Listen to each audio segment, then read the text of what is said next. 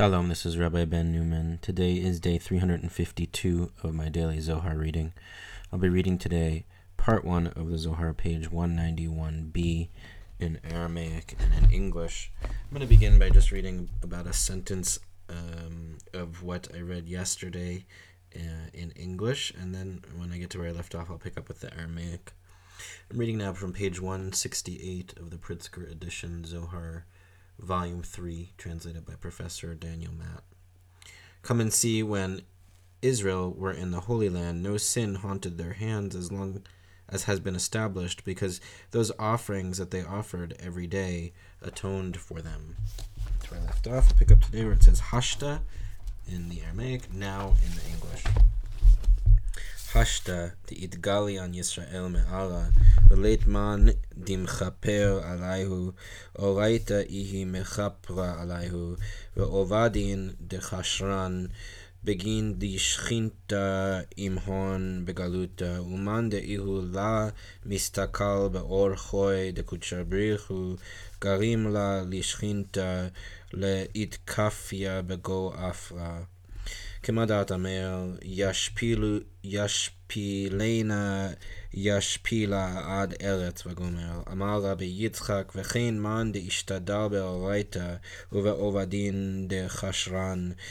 גרים לה לכנסת ישראל לארמה רישא בגו גלותא, זכאה חולק הון דאינון דמשתדלה באורייתא יממה ולילה.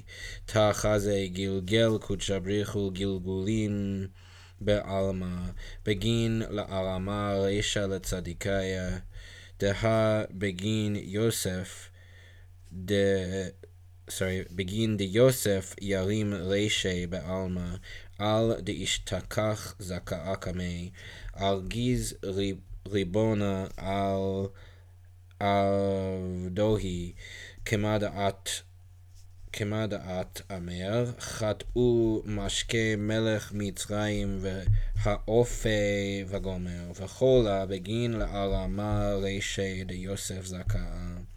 ותחזה על ידה דחלמה יתקפיה מאם אחוי, ועל ידה דחלמה יתרבה על אחוי, ויתרבה על כל עלמא.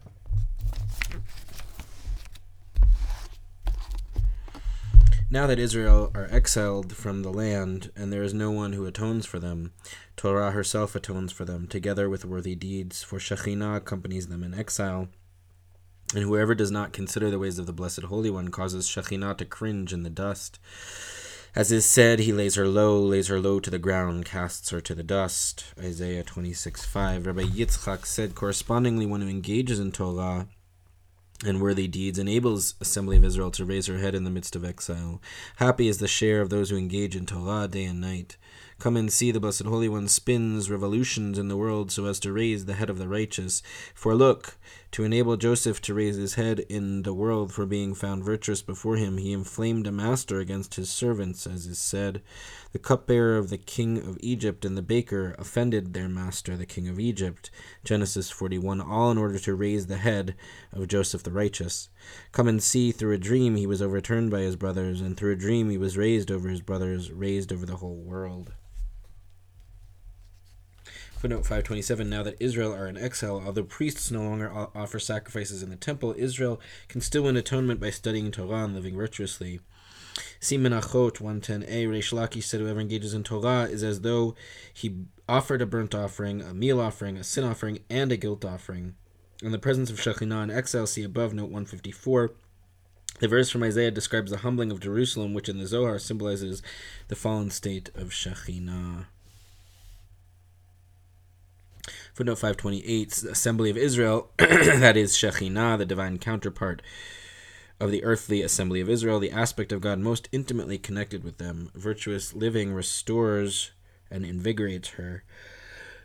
Footnote 529 spins revolutions, Gilgel Gilgulin. The expression derives from a medieval philosophical formula, Mesavev Hasibot. Mesabev Hasibot. Revolves the turn of events. In Maimonides' Guide of the Perplex 170, Ibn Tibbon translation, God is described as Misabev Hagalgal, revolving the celestial sphere. The sense here may be influenced by the rabbinic wording related to the Joseph story in Babylonian Talmud Shabbat 10b. His brothers became jealous of him, Venit Gal. Venit Galgel Hadvar, and the matter rolled on, and our forefathers descended to Egypt Footnote 530 to enable Joseph to raise his head, to bring about Joseph's reward for withstanding sexual temptation. God brought about the incident involving Pharaoh's two servants, recounted in Genesis 40. ויחלמו חלום שניהם, וגומר, תחזה האיתמר דכל חלמין אזלין בטל פומה, יוסף כד פשל להו חלמה, עמי פשל להי פושרה טבה ולהי פושרה בישה.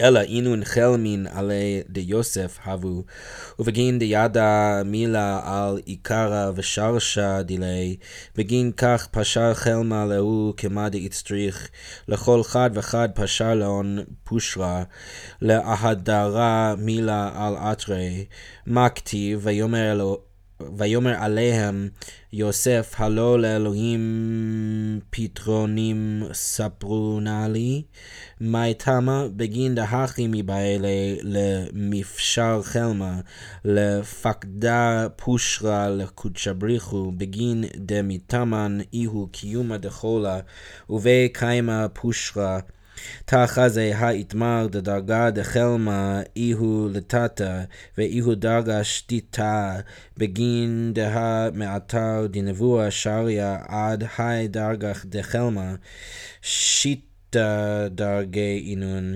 וסלקה פושרה מדרגה דחלמה לדרגה אחרא, חלמה איהו דרגה דלתתא, ופושרה קיימה עליהו, ופושרה קיימה בדיבור, ועל דה בדיבור קיימה מילה, דכתיב הלא לאלוהים פתרונים, הלא לאלוהים ודאי.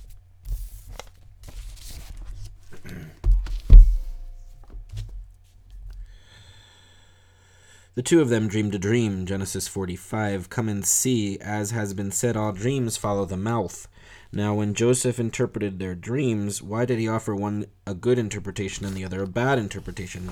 Because actually, those dreams concerned Joseph himself, and since he knew the essential root of the matter, he interpreted their dreams as required. To each one he offered an interpretation to restore the matter to its place. What is written? Joseph said to them, Do not interpretations belong to God? Please tell me, please. Genesis 48. Why? Because this is how an interpreter of a dream should entrust interpretation to the Blessed Holy One, since from there derives fulfillment of all, therein abides interpretation. Come and see, as has been said, the rung of dream is below the sixth rung, since from the place where prophecy dwells until the this rung of dream lies six rungs. Interpretation ascends from the rung of dream to another rung. Dream is the rung below, and interpretation stands above. Interpretation abides in speech, so the matter depends upon speech. As is written, do not interpretations belong to Elohim, God, to Elohim precisely. Footnote 532 All dreams follow the mouth. The true meaning of a dream depends on its interpretation. Brachot 55b, Rabbi Elazar said, How do we know that all dreams follow the mouth of the interpreter? Because it is said, as he interpreted to us, so it was. Genesis 41:13. The verse cited by Rabbi Elazar is spoken later by Pharaoh's chief cupbearer, describing how accurately Joseph interpreted his dream and that of the chief baker. Footnote 533, Why did he offer, since his interpretation actually determined the outcome of the dream, why couldn't he interpret both dreams favorably. Footnote 534 Joseph uh, concerned Joseph himself. Joseph understood that these dreams foretold events concerning his family and their descendants, the people of Israel. The cupbearer's dream was full of promise, so Joseph interpreted his dream favorably. The baker's dream predicted the destruction of the temple and Israel's exile, so he received a negative interpretation. Joseph responded appropriately to each dream and dreamer to restore the matter to its place. Footnote 536, Rung of Dreams, sixth rung, six stages.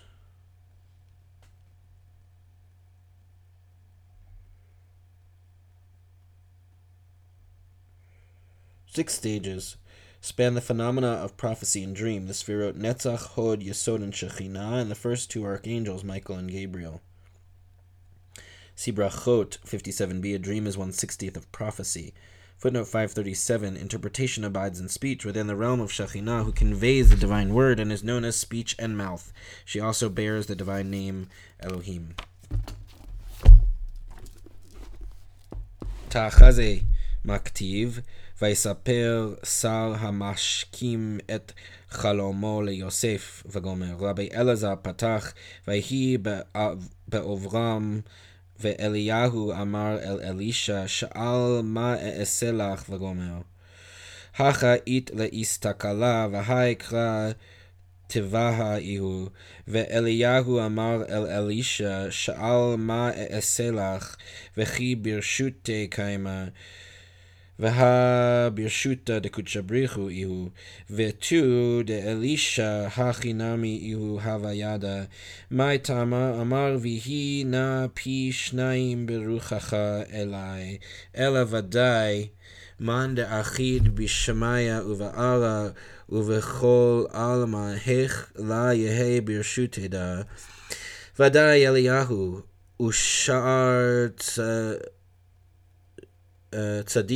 צדיקיה קודשא בריחו אביד עמהון רעות הון תדיר, דכתיב רצון יראיו יעשה, וכל שכן דההוא רוחא קדישא דאי עלי דירית לצדיקה דאלישע, דהבה שמשה דילי, והא קודשא בריחו אמר לי, ואת אלישע בן שפט מעוול מחולה תמשך לנביא תחתיך, ועל דה הווה לי לאלישע לירתלי פי שניים, סלקא דעתך דאחד טרין שאל, ומה דלהבה ברשותי, איך שאל, אלא איהו לה שאל, רוח על חד טרין, אלא איהו שאל, בההוא רוחא דהבלי, דיעביד חד שכן נימוסין בעלמא, בההוא רוחא, ויאמר הקשית לשאול אם תראה אותי, וגומר, מאי אם תראה אותי, אלא אמר לי, אי תחול למקם על עיקרא דרוחא דשווקנה לך בשעתה דהתנסיב מנך, יהא לך כדין דה כל ההוא עיקרא דרוחא בשעתה דהסתכל בי כדחמי לאליהו דיהווה דבקותא בי כדקייאות.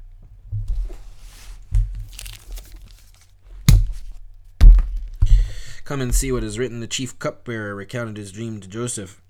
Rabbi Elazar opened as they were crossing the Jordan. Elisha said, Elijah said to Elisha, Ask what I can do for you before I am taken from you. 2 Kings 2 9. Here one should contemplate. This verse is astonishing. Elijah said to Elisha, Ask what I can do for you. Now, was this really in his power? It was in the power of the Blessed Holy One. Furthermore, Elisha himself knew this as well, so why did he say, May a double portion of your spirit be upon me? Certainly, however, one who grasps heaven and earth and the entire world, how could this not be within his power? And surely for Elijah and other righteous, the Blessed Holy One performs their will constantly.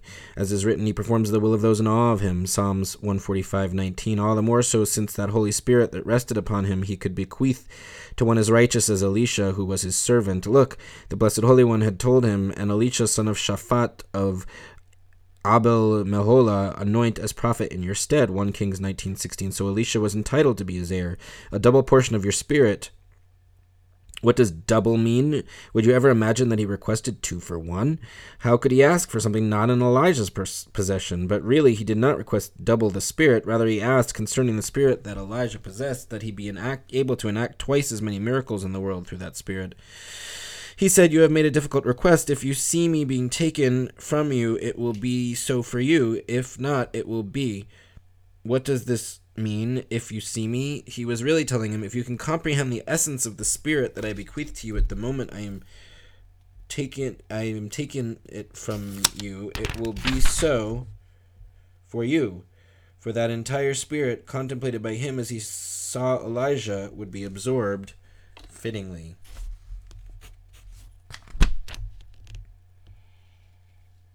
Footnote 540 One who grasps heaven and earth, a righteous person such as Elijah links the divine and earthly realms. Thereby, he attains the rung of Yesod and unites the divine couple Tiferet and Shekhinah, who are symbolized by heaven and earth. Such a human channels the divine flow and is capable of wonders. In Raya, Raya Mehemna, Tikkunei Zohar, the, the phrase, quote, who grasps heaven and earth is presented as a Targumic rendering of 1 Chronicles 29.11 for all that is in heaven and on earth.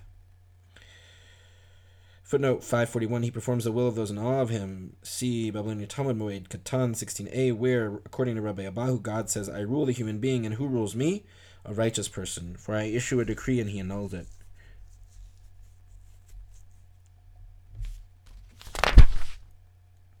That's it for today's reading. Hope everybody's finding meaning in their studies of the Zohar. I am for sure, and I'll catch you again on the morrow. Take care.